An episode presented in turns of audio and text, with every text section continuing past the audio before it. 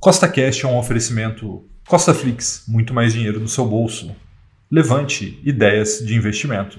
No podcast de hoje, eu vou te mostrar o ciclo de vida do investidor e quais são as três fases que todo investidor passa ao longo da vida. Tá? E também vou te mostrar os ativos que você deve investir e os que você deve evitar em cada uma dessas fases. E aí você vai entender o motivo que você tem que entender o ciclo de vida do investidor, porque senão você pode perder muito dinheiro ao longo dos anos. Tá bom? Então, se você já gostou do tema desse podcast, segue Costa Cash aí na sua plataforma, pois temos três podcasts por semana, sempre com o mesmo intuito, colocar mais dinheiro no seu bolso. E lembrando, nada do que a gente fala aqui é uma recomendação nem de compra e nem de venda, é apenas para te inspirar a investir melhor, tá bom? Então, vamos lá. Na vida de todo investidor existem basicamente três fases, tá? E a primeira fase é aquela que ele está acelerando, você vai entender isso daqui a pouco. A segunda fase é a fase que ele está a todo vapor, ou que poderíamos chamar de voo de cruzeiro, né?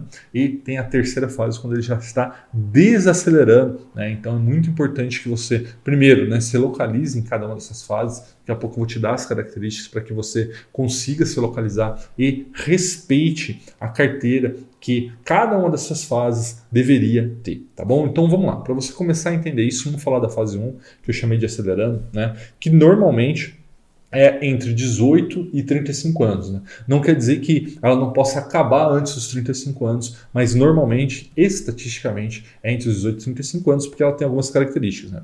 Primeira coisa, é um profissional ainda de baixa renda, né? porque ele é um profissional iniciante, às vezes acabou de sair da faculdade, ele ainda não tem grande experiência, ele é um profissional júnior, então ele ainda não tem uma grande renda laboral, né? ou seja, proveniente do seu trabalho. Tá? Ele também ainda tem grandes gastos patrimoniais, né? porque ele ainda tem que comprar uma casa, tem que comprar um carro, às vezes ele financia, o que acaba aumentando o tempo né, de pagamento de tudo isso. Tá? Ele também está constituindo uma família, então constituir uma família também exige gastos, né? existe casamento, novamente comprar casa, o carro, às vezes você tem filho, filhos principalmente pequenos demandam de bastante cuidado, né? ou seja, de dinheiro. Tá? Mas esse investidor na fase 1, né, apesar de parecer que tem tudo contra ele, isso não é verdade, porque ele tem o mais importante a seu favor, que é o tempo. Né? Só que vocês lembrarem que em investimentos né, a gente trabalha com juros compostos e os juros compostos, o T, que é o tempo, é exponencial. Então, quanto mais tempo eu tenho, maior o meu retorno. Tá? Então, quem está na fase 1 tem,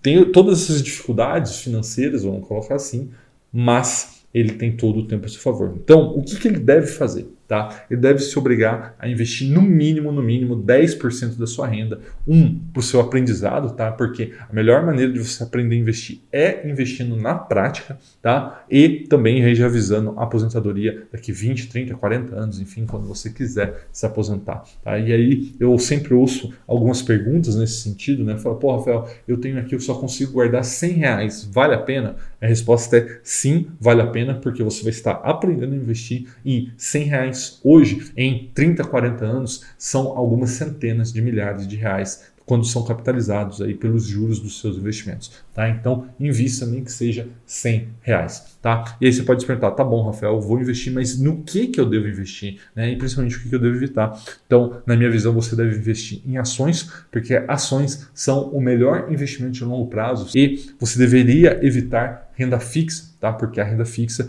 performa normalmente abaixo da inflação. Isso faz com que você perca poder de compra. Tá? Então, na fase 1, ali entre os 18 e 35 anos, é uma fase difícil, entre aspas, financeiramente, mas você tem todo o tempo a seu favor. E aí a gente chega na fase 2, que eu chamo ali a todo vapor, ou poderia também ser colocado como voo de cruzeiro, que normalmente é entre os 35 aos 60 anos. Né? Então, quais as características desse período? Né? É o ápice do, do, daquele profissional, né?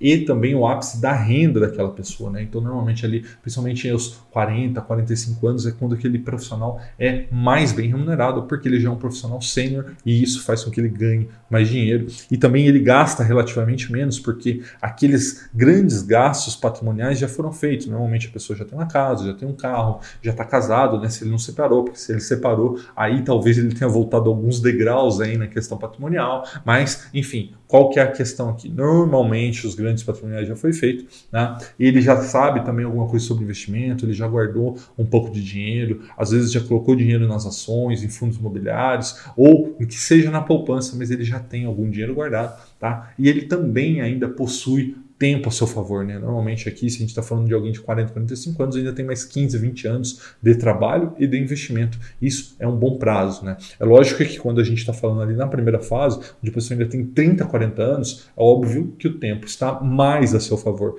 Mas Quero dizer que quem está na segunda fase, né, mesmo que não tenha começado a investir, não tem nada perdido, né? muito pelo contrário, ainda dá para recuperar isso com aportes, né? ou seja, investindo mais dinheiro. E aí, o que, você deve fazer se você está nessa fase? Né? Você deve se obrigar a investir pelo menos de 20% a 50% da sua renda para que você tenha uma aposentadoria tranquila. Tá? E aí, muitas pessoas falam, pô, Rafael eu não consigo guardar 20%, 30%, quiçá 50%.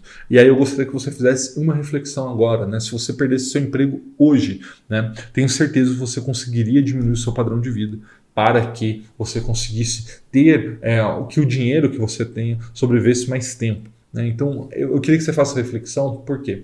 Porque cada real que você é, deixa de gastar hoje significará muito, mas muitos mais reais lá na frente para que você tenha uma aposentadoria tranquila. Né? Então, o que é o ato de investir? O ato de investir é abdicar de investir hoje, né? de consumir hoje, para que você consuma mais no futuro. E quando você se endivida, é exatamente o contrário. Você está optando por consumir mais agora para consumir menos no futuro. Então eu te convido a fazer essa reflexão, né? Às vezes você tem dívida, você está tendo um padrão de vida superior ao que você deveria ter, e isso vai ter um preço muito alto lá na frente. Então eu te convido aí a fazer essa reflexão e, de certa maneira, procurar gastar menos para que sobre mais para investir. Ideal de 20% a 50%. E aí você vai perguntar, tá bom, Rafael, mas no que, que eu vou investir? E aí eu te falo que o ideal nessa fase é que você invista também em ações, mas talvez aí em uma menor alocação que a fase 1 e comece a investir em fundos imobiliários, porque esses fundos imobiliários vão tirar renda para você e essa renda pode ser muito bem aproveitada fazendo aí uma bola de neve, né, fazendo o reinvestimento nisso para comprar mais ações e fundos imobiliários, tá?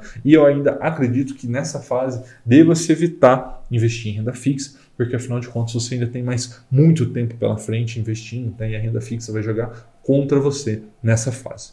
No entanto, caso a sua fase agora seja a fase 3, né, que é aquela fase que você já está desacelerando, que você já está aposentado, normalmente após 60 anos, né, e lembrando que com o passar do tempo você vai normalmente né, se aposentar mais é, velho, né? Então a gente já teve reforma da Previdência, já foi para 65 anos. Muito provavelmente, se você tem aí 30, 40 anos, quando chegar a sua vez de se aposentar, isso aí já vai jogar para 70 anos, tá? Então é muito importante que, principalmente se você quer parar de trabalhar antes dos 60 anos, que você guarde dinheiro, tá?